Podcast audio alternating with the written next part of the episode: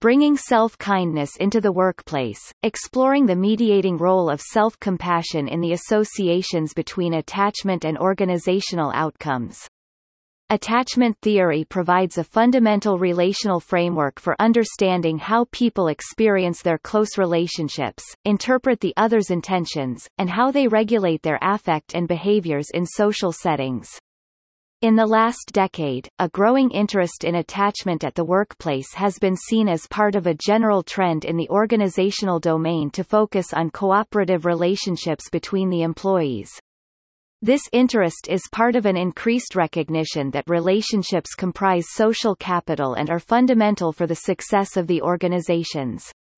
Indeed, recent accumulating evidence has indicated that individual differences in attachment predict employee functioning and organizational outcomes at the workplace, such as employment relationships, burnout, organizational citizenship behaviors, job performance, and turnover intentions.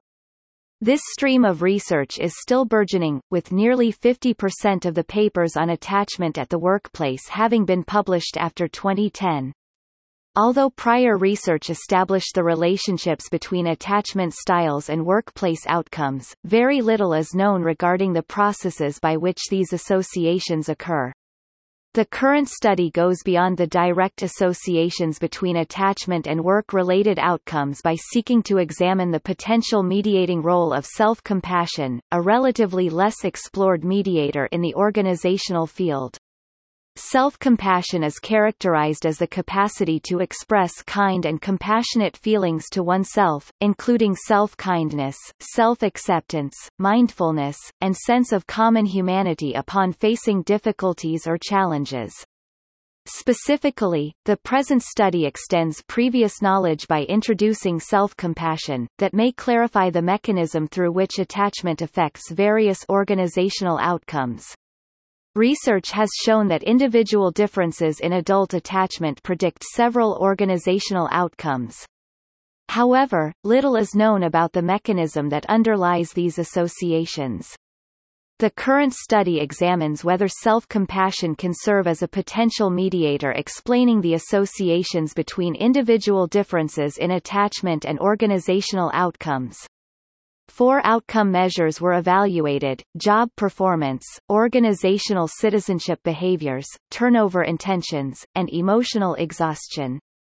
In addition, participants N equals 202, response rate 81% also completed several questionnaires assessing attachment style and self-compassion.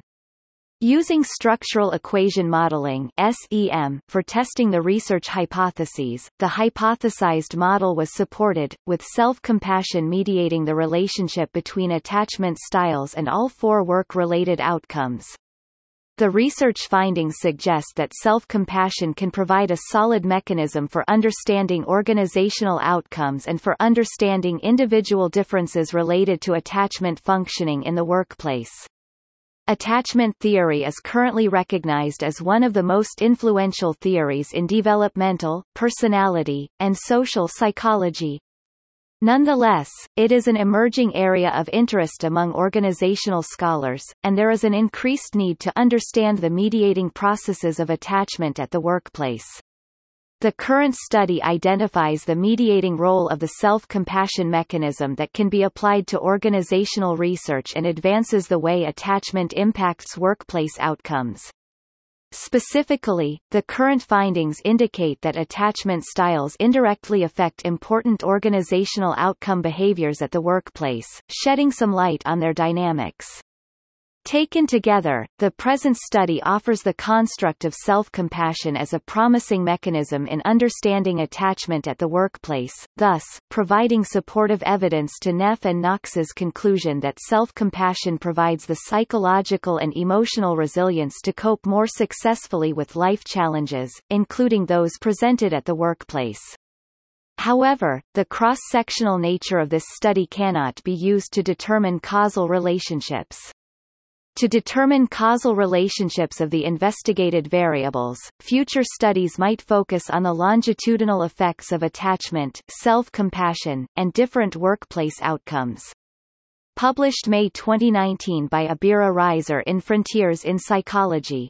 Get the full reference in the show notes.